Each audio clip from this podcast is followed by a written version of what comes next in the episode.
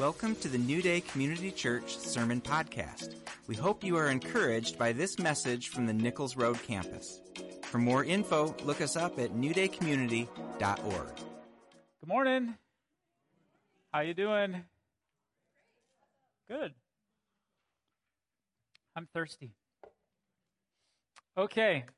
So, today is week 8 of a sermon series called Hello, my name is Jesus. This is the big finish. We've been looking at Jesus and how he's portrayed in each of the four Gospels. We spent two weeks on each Matthew, Mark, John, then Luke, because we went out of order for scheduling reasons. Um, so today is week two on the Gospel according to Luke. Are you ready for it? Good. I think I am too. We'll see. Just kidding. So, at the very end of the gospel according to Luke, after his resurrection from the dead, it says that Jesus appeared to his disciples on the road to Emmaus, and he opened their minds to understand the scriptures, it says. He revealed what the scriptures had to say, and he also revealed himself to them. So, my goal today is that Jesus opens our minds to understand the scriptures a little better um, so that we can understand who he is in greater measure Twice in the book of Luke, he says this He who has ears to hear, let him hear. I'm going to say that a few times today. It's a marker for the end of a section of the sermon, and it's also a reminder to have ears to hear, okay? So let's just pray into that before I get rolling. Sound good? God, would you open our ears to hear what you have to say this morning? Open our minds to understand the scriptures at a deeper level. And as you did for your disciples, reveal yourself to us this morning. That's our prayer. In Jesus' name, amen. So, last week, we talked about how Luke compiled eyewitness accounts and testimonies into what he called an orderly account for most excellent Theophilus. That's his introduction to the book.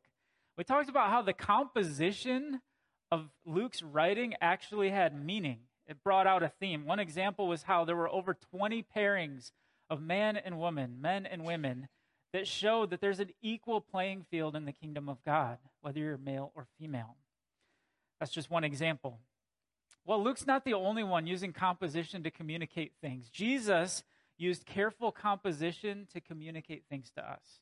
His parables actually use Jewish literary and oral styles and devices to make points of emphasis.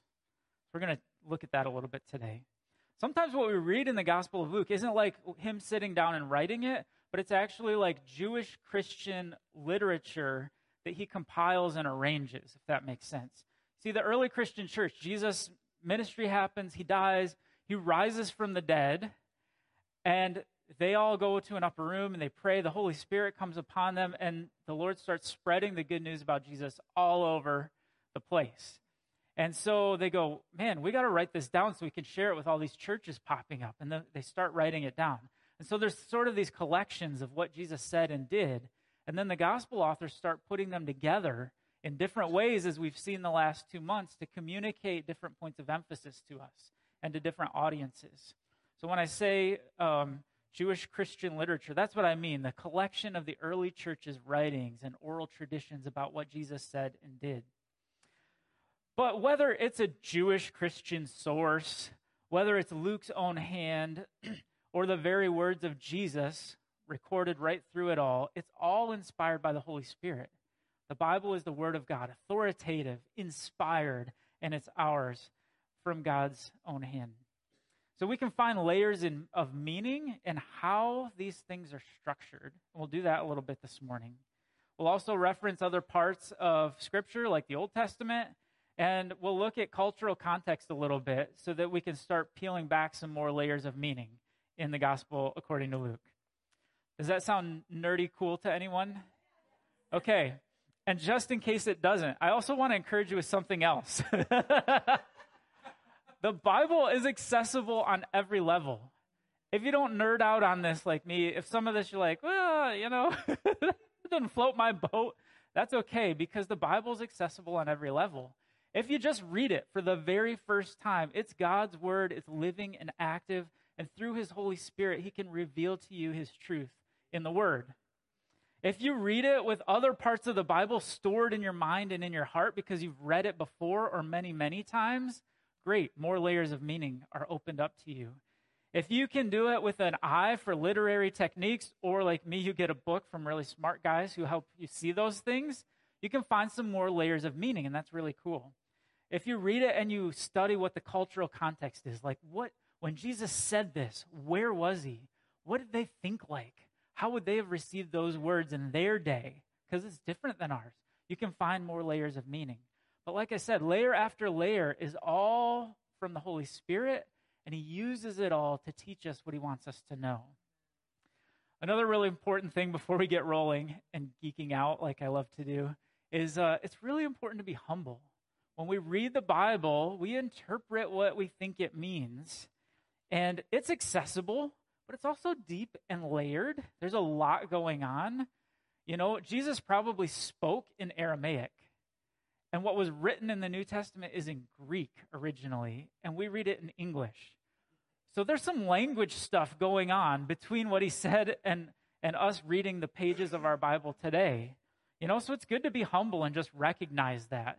There's a bunch of different translations. If you don't use a paper Bible, but you pull out an app, you can pick from a, a billion different translations, it feels like. And they all say it just a little bit different. And so that's a factor in helping us remember to be humble. You know, and so we can be confident that the Holy Spirit speaks truth to us, but yet humble and open. You know, not too tightly holding on to, I know this is exactly what it means, and, you know, going off on those tangents. So let's keep that in mind as we dig in today. Are you ready? Me too. We're going to start in Luke chapter 4. Last week, I read a part of this. I want to read to you verses 16 through 20, summarize a little bit more of it, and then we'll, we'll dig in. Okay? This is the beginning of Jesus' ministry in the gospel according to Luke. He's in his hometown, Nazareth. It says he came to Nazareth, where he had been brought up, and as was his custom, he went to the synagogue on the Sabbath day. And he stood up to read and the scroll of the prophet Isaiah, that's in our Old Testament, it was given to him. He unrolled the scroll, because they didn't have books yet, and found the place where it was written The Spirit of the Lord is upon me, because he has anointed me to proclaim good news to the poor. He sent me to proclaim liberty to the captives, recovering of sight to the blind, to set at liberty those who are oppressed, to proclaim the year of the Lord's favor. Then it says, He rolled up the scroll and gave it back to the attendant and sat down. And the eyes of all in the synagogue were fixed on him.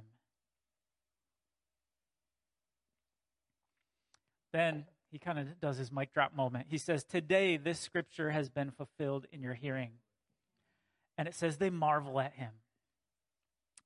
Then they say, Well, we know you, Jesus. You're Joseph's son, the carpenter. Jesus says something about a proverb. Oh, doubtless you'll quote to me the proverb, physician, heal yourself. Then he starts talking about a widow and a leper from the Old Testament. Then the people form a mob to kill him, and he miraculously escapes unharmed. Okay, some of this I get, and some of this I don't right away. Okay, so if you're feeling that way, you're not alone. Me too we're going to look at some of the meaning, some of the layers of what's going on here, but we could spend we could spend a year on this. We could spend a lifetime on it. So when Jesus got up and read from the scroll of Isaiah, did you know he did some on the fly editing? He doesn't just open to chapter 61 where it says the spirit of the Lord is upon me and keep reading. He fits something else in and he stops at a certain point. He stops right before the part that says, "And the day of vengeance of our God." He ends with the favor and he leaves out the vengeance line, which is next. What's up with that? And then he doesn't continue. Just a couple verses later, it says, Strangers shall tend, shall stand and tend your flocks. Foreigners shall be your plowmen and vine dressers. You shall eat the wealth of the nations, and in their glory you shall boast. But he didn't read that part. What's up with that, Jesus? you see, the people in Nazareth are first century Jewish people. These are their scriptures. They've been reading these for like 400 years since the last of them was written. And they've been waiting and hoping for someone called Messiah to come. He's prophesied about in these scriptures. And when he comes, they know what's going to happen, don't they? Well, they think they know. He's going to come and kick out these Romans who are oppressing us. And we're going to have the land. We're going to have our own kingdom like the good old days when David was king. It's going to be awesome. That's what Messiah is going to do. And those foreigners, those Romans that we hate, they can tend our sheep. they can be our plowmen and vi- they can work for us, and we're going to eat and enjoy the goodness of God. That's their plan for when Messiah comes. So when Jesus claims to be Messiah and talks about the Lord's favor without the part about the vengeance for our enemies, people notice. People notice. And then when he continues and talks about ministering to Gentile women and foreign army commanders, the mob forms that's ready to kill him. And they're basically saying, Don't tell us the Messiah came for Gentiles. it ticked them off, you guys. It offended their nationalism. it offends their understanding of Scripture and what they think God is going to do in their day and age. It offended them. Jesus offended them. It's like Jesus saying this Hey, like Elijah was sent to a foreign widow, like a foreign commander came to Elisha, I'm the Messiah sent to Gentile women. I'm the Messiah who heals foreign men because I bring mercy for all people. And that is just too much for the people of Nazareth. They're ready to t- help him take a long walk off a short cliff, aren't they? or another way to summarize it, being a little silly, Jesus' two step program for how to tick off first century Jews in Nazareth and almost get thrown off a cliff. Step one, leave out the vengeance. Step two, ministry to Gentiles. I like to goof around, as you know.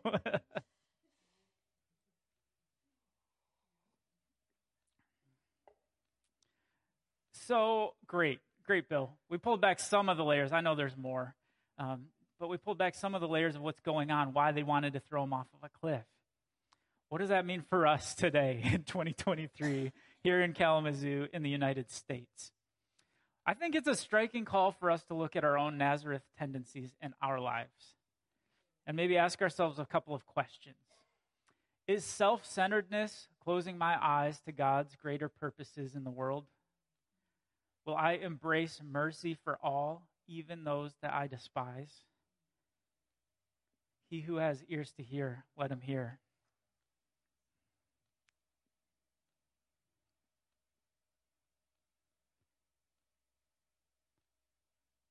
Those are questions we're sitting with for a minute, more than a minute. Okay, the next place we're going to jump to in Luke is chapter 15. There's a trio of parables in Luke 15. I'm going to read you the first one. I'll talk about the other two, and then we'll start peeling back layers here as well, okay? Sound good? Anybody know what's in Luke 15? Shout it out if you know what's in that chapter. It's up. Oh, it's not quite up there yet. Any guesses? Take a wild guess. What'd you say? You got it. Lost sheep, lost coin, and lost sons. Yes, the prodigal son, as we often call it. Good job. Extra credit points from back the back row there. Okay, let's read. Now the tax collectors and sinners were all drawing near to him, to Jesus. And the Pharisees and the scribes grumbled, saying, This man receives sinners and eats with them, and I'm upset about it. That's how I think it sounded. so he told them this parable. Remember that, though. This is the context of the parables. The Pharisees and scribes are grumbling and complaining about how Jesus hangs out with sinners. So he told them this parable What man of you, having a hundred sheep, if he has lost one of them, does not leave the 99 in the open country and go after the one that is lost until he finds it? And when he has found it, he lays it on his shoulders, rejoicing. And when he comes home, he calls together his friends and his neighbors, saying to them, Rejoice with me, for I have found my sheep that was lost. Just so I tell you, there will be more joy in heaven over one sinner who repents than over 99 righteous persons who need no repentance. So, when you first read across this, if you're like me, maybe what comes to mind is like, hey, God seeks out one lost soul. He'll go find the one lost sheep. And that's a profound truth. I tell you what, I'm thankful that He came and found this lost sheep. Thank you, Jesus, that you came and found me when I was lost. Let's start to pull back some other layers and see what kind of comes to the surface as we do, okay? So, what if I show you this scripture set up just a little different? Like that. I know it's hard to read. That's okay. I'm not going to make you read all the words. But I kind of pulled out line by line and I started added like color coding and indentation. And so you're like, and there's letters and numbers in front of each line. It's the same stuff, but arranged just a little differently. And it starts to say something. You see like some patterns. What if we boil each line down to just kind of like its its core meaning, just a phrase or a word? It looks like this. And so now you can really easily see that there's like an ABC at the beginning with corresponding bits at the end. Again, it's okay if you can't read it, I'll read it to you in a second. um, ABC at the beginning, ABC at the end, with some stuff in the middle. And the stuff in the middle sort of works in layers, like here, here, here, here. Something's in the middle. There's symmetry, like we said we'd run into with this whole Jewish composition thing going on. And so the point is hey, there's something in the middle. Pay attention to what's in the middle. That's why they arranged things like. That's why Jesus, when he told this parable, put something right in the middle so you'd pay attention to it. So, what I said is in the middle here is restoration. We're going to dig into that a little bit more. But first, we need to know a little bit about Jewish villages and how they handle sheep. okay? So, um, a flock of a hundred sheep is likely owned by an extended family, or maybe even like the village owns this many sheep. And so they go out to graze together in a group of shepherds, not just one dude. And so any sheep that's lost is viewed as a loss for all of them. The lost sheep is a community loss. Villagers would keep their sheep in a courtyard back at the village each night. So in the morning, shepherds who are going to go out, they get all the sheep, they get together, they open the gate, they go out to graze they're out all day or however long they do. And then at the end of the day, they bring all the sheep back home, put them in the courtyard. They're safe for night. And you get to sleep in your bed, have a meal, see your family, that whole thing. Okay? So that's kind of what would have been going on. So when we're out in the open country and the group of shepherds count and go, oh man, there's a lost one here. There's only 99. One shepherd goes to find the lost one, and the others take the rest of the sheep home. They return to the village. And as they get home, and you're waiting for the one guy, wondering if he's going to come back with the lost sheep or not, word starts to get around, right? Small village. So everyone else knew that there was a lost sheep and there's a shepherd out looking. When he comes home, there's restoration for the sheep, you know, when we sort of spiritualize it, but there's restoration for the whole community here. Hey, the sheep that was lost is found. Let's have a party. We're happy. Everyone celebrates and celebrates together because of that shared ownership in the flock. So, the parable, the message in this parable and the other ones that we're going to talk about in a minute, hey, Jesus is saying a lost soul is a community loss. Someone far from God is a loss for all of us. He's saying the godly response when a lost one is found is joy. Joy that the lost sheep was found in the parable joy for us when someone far from God comes home. And he's sort of saying, hey, y'all Pharisees, you better get your act together. You're mad that I'm bringing home lost sheep. Um, but bringing the lost home is supposed to be a joy to us all. So join the party, guys. He's saying a little more too. We'll get into that with the other two. Um, next, he talks about a woman who, who loses a coin and finds it and there's joy. She invites everyone over for a party because what was lost is found. Let's celebrate. Let's have a party. And then we get to sort of a huge exclamation point on what Jesus is saying in the parable of the prodigal son. It's long. I'm not going to read it to you, but I'm going to kind of summarize what it is and we'll dig into it a bit. Sound good? Still Luke chapter 15. Let me get a drink. So, you guys, in the parable that Jesus tells, in a Jewish village, a father has two sons. The younger son says, Dad, I wish you were dead. I want my inheritance. I'm out of here. He leaves the family, he is lost. To the family, to the community, totally broken relationship. But when he comes home, the father extends gracious, costly love to his younger prodigal son. He comes down out of the house and runs to meet him at the edge of the village. In doing this, the father literally humiliates himself. There's a bunch of cultural things going on there that we're not going to have spend time digging into. But the father humiliates himself by running to meet the son at the edge of the village.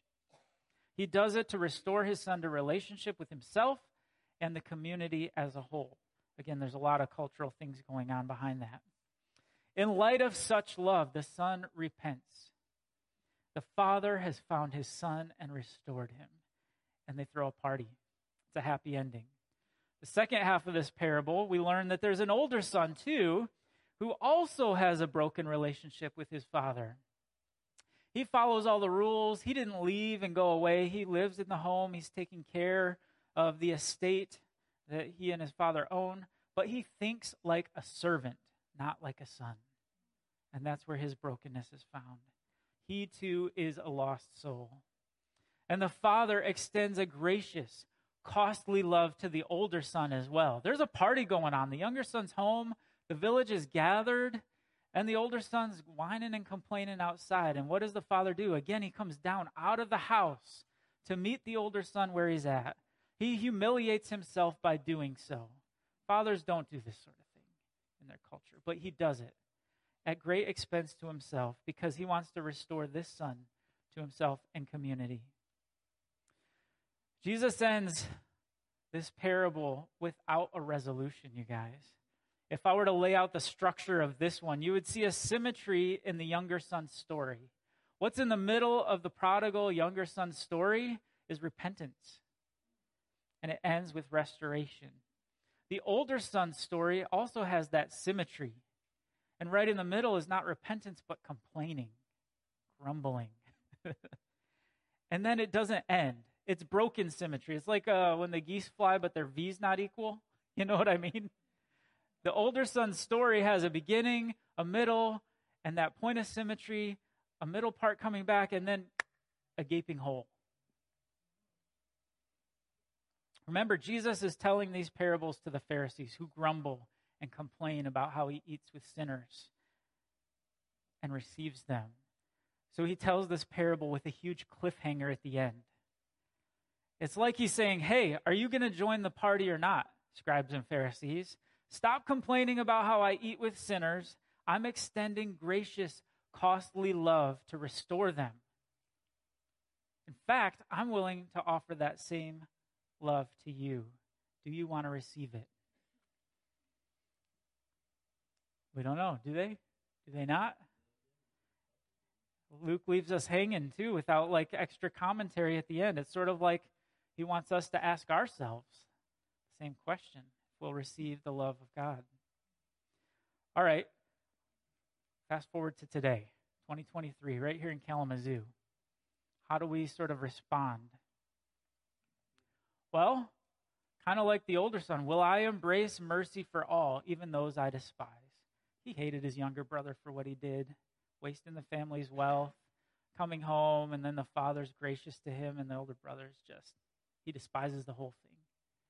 Will I have, uh, will I embrace God's mercy for all people, even people that I despise, that wrong me? The parables also point us, um, point out to us, just like it does to the Pharisees, that all are lost and need to be found by the gracious, costly love of God. You know, Isaiah 53 says, 53 verse 6 says, All we like sheep have gone astray.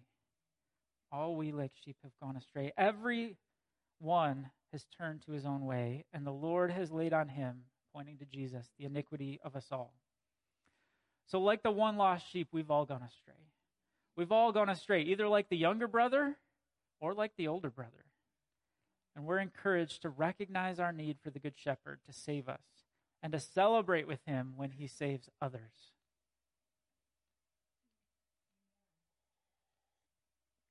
Jesus, one with the Father, came down out of the house to find and restore you. He came down out of the house to find and restore me. It was a costly gift. It cost him his very life on the cross, didn't it? He who has ears to hear, let him hear. All right, one more passage to look at, you guys. Luke chapter 7, verses 36 to 50 tell a poignant, amazing story. I'm going to read it to you. I don't have it on the slides, but I'm going to read it to you and then we'll talk about it just a little bit. One of the Pharisees asked Jesus to eat with him. And Jesus went into the Pharisee's house. He reclined at the table, and behold, a woman of the city who was a sinner, when she learned that Jesus was there, brought an alabaster flask of perfume. And standing behind Jesus at his feet, weeping, she began to wet his feet with her tears, and wiped them with the hair of her head, and kissed his feet, and anointed them with the perfume. Now, when the Pharisee who had invited Jesus saw this, he said to himself, If this man were a prophet, he would have known who and what sort of woman this is who's touching him, for she is a sinner. And Jesus, reading his mind, hearing his little grumble under his breath, I don't know, says to him, Simon, I have something to say to you. And Simon, you know what he's getting into? He said, Say it, teacher. then Jesus tells a parable. A certain moneylender had two debtors. One owed 500 denarii and the other 50. When they could not pay, he canceled the debt of both. Now, Simon, which of them will love him the more? Simon answered, The one, I suppose, for whom he canceled the larger debt. And Jesus said, You have judged rightly. Then Jesus turns to the woman, but says to Simon, Do you see this woman? I entered your house. I think this part might have been kind of stern. I entered your house, Simon.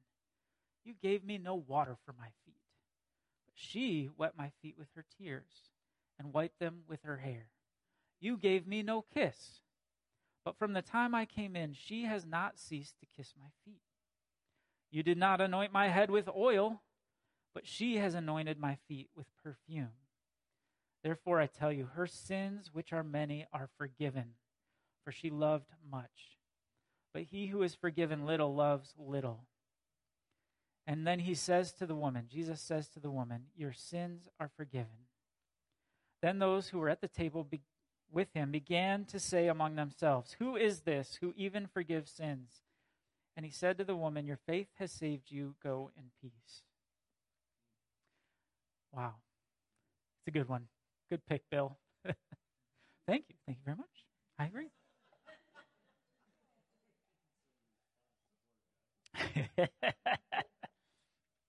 I read a couple of books um, preparing for last week and this week by Kenneth Bailey. When he talks about this passage, he says it's a literary gem.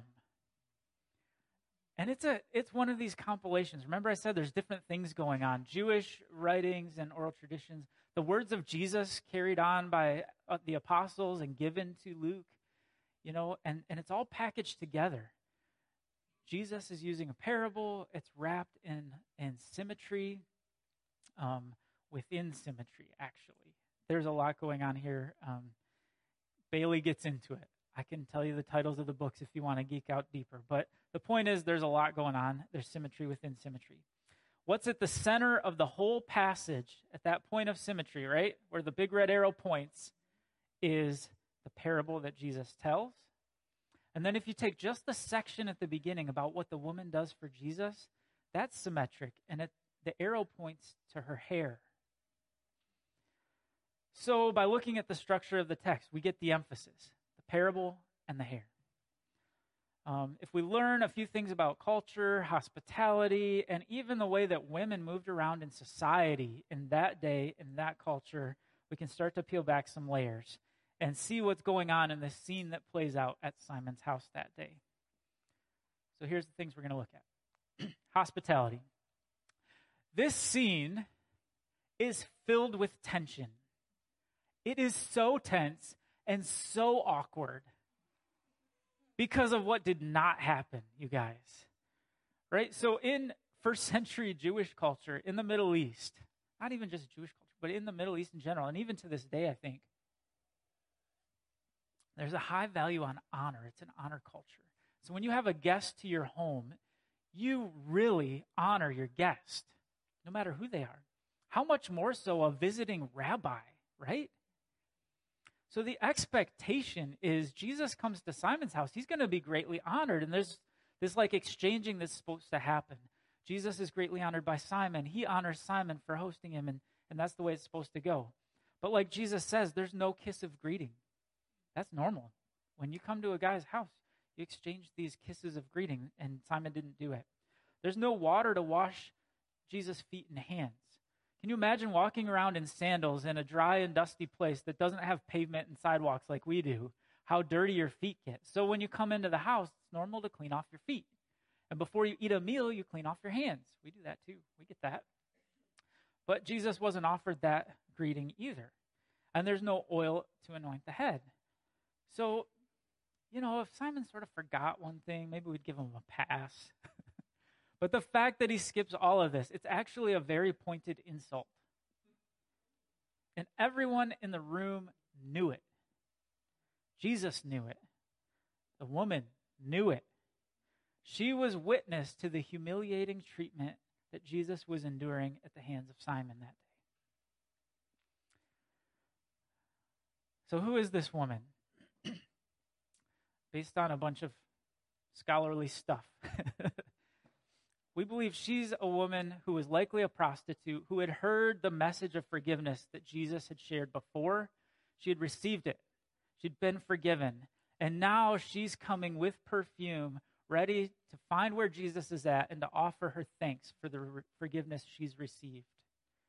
It's a really big deal because, in the case of a woman who's likely a prostitute, the religious leaders of her day um, would have told her that in her case, she can't be forgiven. Part of their normal process before Jesus of being forgiven was like this act of compensation. It was part of their repentance package. And so, based on the way she had sinned, their message to her would have been, You are unforgivable. By the way, I'm not hanging out with you. You're unclean. Get out of here. But Jesus offers forgiveness to the unforgivable. He rescues the outcast and restores them to the community. She had experienced this and came to thank him lavishly with perfume. But her plan takes a turn. It's really it, it's normal in this situation that Simon, his uh, Pharisee buddies, and Jesus would sit at the table, but other people from the village were were sort of out around the outside of the room, not at the table for the meal, but able to be there. Um, so her plan takes a turn. She's here, you know, standing by a wall in a lowly place for sure, um, watching what's happening to Jesus and she sees how rude Simon is to Jesus, and she begins to weep.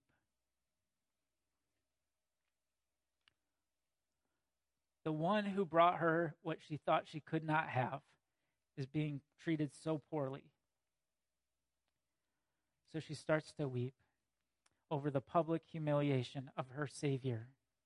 She thinks, Isn't there anything that can be done about this? That's it. I've got something I can wash his feet with. I'll use my tears. So Jesus would have been reclined at a table. They didn't sit like we do. Um, he would have been sort of in a lying down posture with his, his hands and his head um, right at the table with those around, and his feet sort of stuck out behind him. So she had access to his feet. She could wash them. That was sort of something she could do. She washes with her tears, she dries with her hair, she kisses his feet and anoints them with the perfume. Bailey says, with this dramatic act, she entered into Jesus' pain of rejection and public humiliation. She gets right into it with him. You see, in um, in their culture, women didn't um, didn't wear their hair down. It was up and it was covered, and actually, um, that was a part of the wedding night for them was that the bride would actually let down her hair and her husband would see it for the first time. There's like in Bailey's book, he talks about like really pious Jewish women, you know, who are held up as like the standard of holiness or whatever. One woman's Like, I don't even let down my hair in the house. Like, it's only for the, the intimacy of the husband and wife relationship. So, this thing about this woman letting down her hair in a Pharisee's house in public to dry Jesus' hair is really, really significant, isn't it? She's joining in the humiliation. She's humiliating herself and embarrassing herself. Um, and she's also doing something really intimate, pledging loyalty to Jesus. She puts herself out there, but she's compelled to do so by her love. Stop crying, you guys. Look in this section and then they get me going.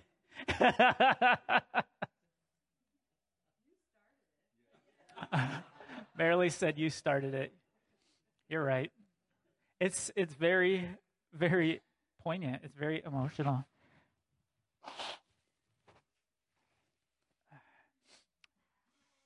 Okay, so the woman does this, embarrasses herself, humiliates herself for Jesus for, because of her love for him and what he's already given her forgiveness of sins. Everyone expects Jesus to be embarrassed, to apologize for her, like, oh, I'm so sorry, you guys. Uh, you know, or ask, or to be offended and ask, Simon, get her out of here. The men need to talk, you know. Would you get her out of here? That's what is expected in their culture. But Jesus doesn't do that. He accepts her costly gift. And in so doing, puts himself out there for her. What an exchange of costly love and sacrifice. Isn't that amazing? Now, there's a point of Jesus' divinity built into this story as well, because you know who you give a thank offering to um, when you want to worship, when you're thankful to God? You go to the temple and you give an offering there at the temple. But Jesus, uh, Jesus, the woman brings her thank offering to Jesus. Oh, that's significant. And he accepts it and he forgives sins. So, hey, this is God in the flesh, you guys. That's built into the story as well. Then we get to the parable. Two debtors are forgiven, one a large amount and one a small amount.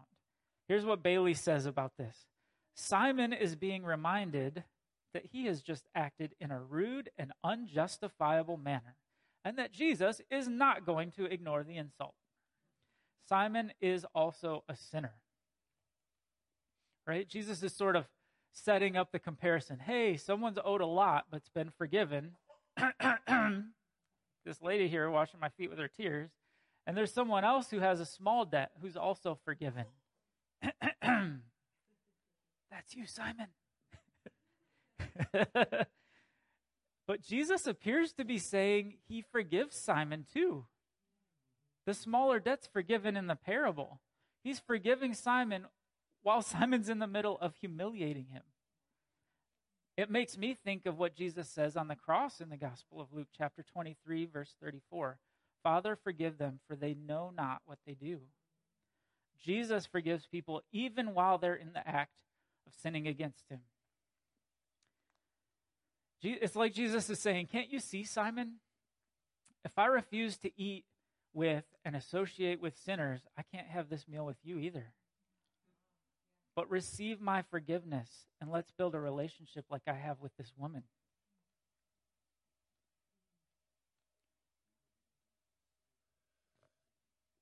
The conclusion here is sad. you know, Jesus tells the parable, he sort of appeals to Simon. Then he says to the woman, reaffirming that her sins are forgiven. And Simon and the others at the meal just keep on criticizing. You know, they're mad that she's a sinner, and why is Jesus letting her do this? And now they're mad that Jesus says he can forgive sins. Bailey says criticizing Jesus is much easier than dealing with their failures to accept forgiveness and respond with love. Deny the message and attack the messenger is the order of the day. That's how they respond, which is so sad. Well, we can take away from this that lawbreakers and law keepers both need forgiveness. Just like the younger and the older son both need forgiveness in the prodigal story. And we can see that Jesus offers forgiveness freely at great cost to himself. It's true in how he put himself out there socially to be humiliated and embarrassed, but it's ultimately true at the cross. Hebrews 12, verse 2 says that Jesus endured the cross, despising the shame, and now is seated at the right hand of the throne of God. Excuse me.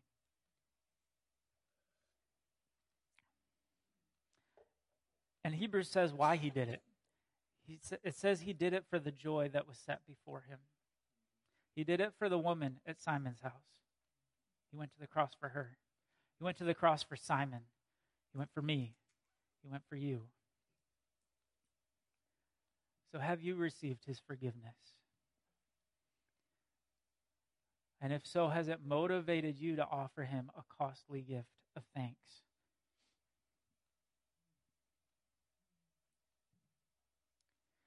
David said in the Old Testament in 2 Samuel, I won't offer God an offering that didn't cost me anything.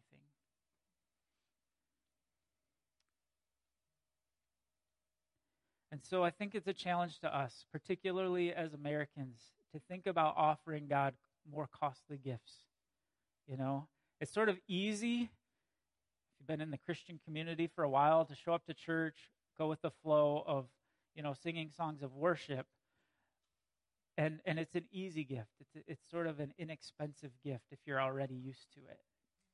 But I think there are more costly gifts we could give the Lord that He would really enjoy receiving from us. Um, you know, sometimes people talk about this woman at Simon's house and sort of over spiritualize the perfume, turn it into this like spiritual thing. Offer a, a perfume of song, you know, which has meaning. There's symbolism there. I don't mean to belittle that. You can do that at a future Sunday at New Day. It's okay. um, but we also want to remember it cost her money. This is an expensive perfume, it was a valuable thing. And so we should invest our money in worshiping the Lord as well. It's biblical. From Abel, the very first offering, to Abraham, through the Old Testament. In the book of Acts, people sell their possessions and bring it to the apostles. They give monetarily. And the elders in the book of Revelation, do you know what they do? They put their crowns before the Lord as they worship at his throne. God's people respond to his costly love with things that cost them something real world financially. And so when we give tithes, it's a little bit regularly over a period of time, we're entering into that. When we give an offering, you know, the Lord stirs your heart in a unique situation to give above and beyond an offering. That's a costly gift. And he receives it as worship, just like he did from the woman. It's a really special thing. There's another kind of costly gift, too, I think we should do, and I'll, I'll end with this uh, and, and one verse, one set of verses. Um, we can offer a socially costly gift, right? The woman embarrassed herself. She humiliated herself to, to worship Jesus and to, to minister to him. And so we can choose not to let embarrassment or social fears hold us back, but live as salt and light in the world Share the good news about Jesus and who he is and what he's done for you. Don't let fear hold you back. Jesus wasn't shy about this sort of thing. We sort of are in America or can tend to be, but Jesus was not shy about calling people who follow him to do costly stuff. An example is found in Luke chapter 9, verses 23 to 26. We'll end with this. Jesus said to all, If anyone would come after me, let him deny himself and take up his cross daily and follow me. For whoever would save his life will lose it, but whoever loses his life for my sake will save it. For what does it profit a man if he gains the whole world and loses or forfeits himself? For whoever is ashamed of me and of my words, of him will the Son of Man be ashamed when he comes in his glory and the glory of the Father and of the holy angels. He who has ears to hear, let him hear.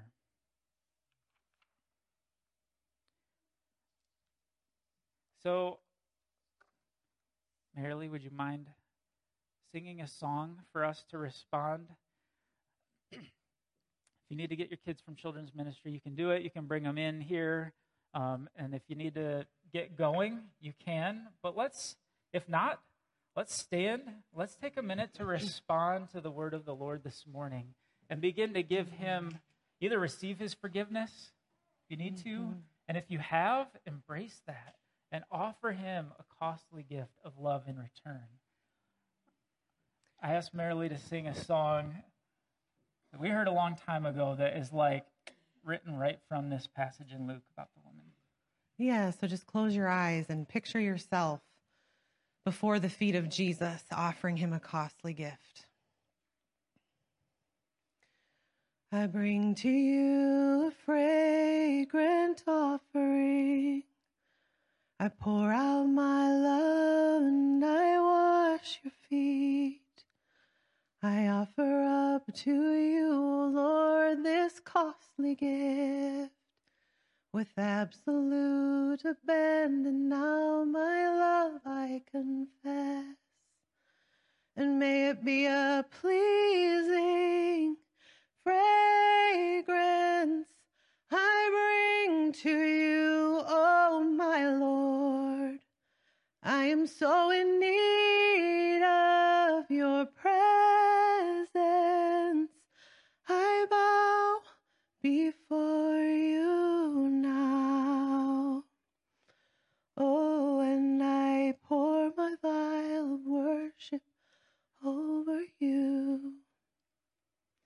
I pour my vial of worship over you.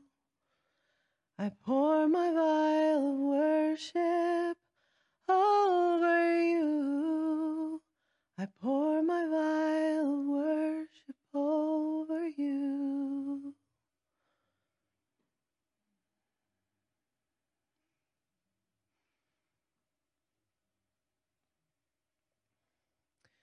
And may it be a pleasing fragrance I bring to you, oh my Lord.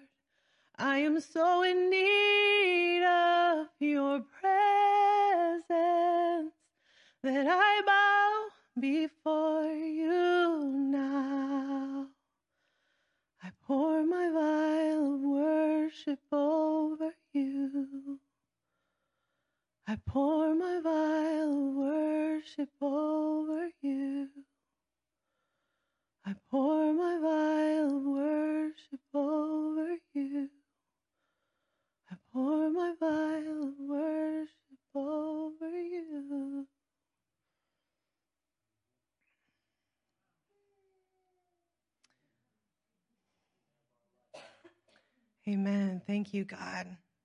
your great sacrifice, your generous forgiveness. Whether we recognize the gift you've given us or we're still in the act of sin, you offer that forgiveness. We just want to be a people who respond with thankfulness and worship. We love you, God. Thank you for your word today. Help us to apply it to our lives this week and beyond. In Jesus' name, amen.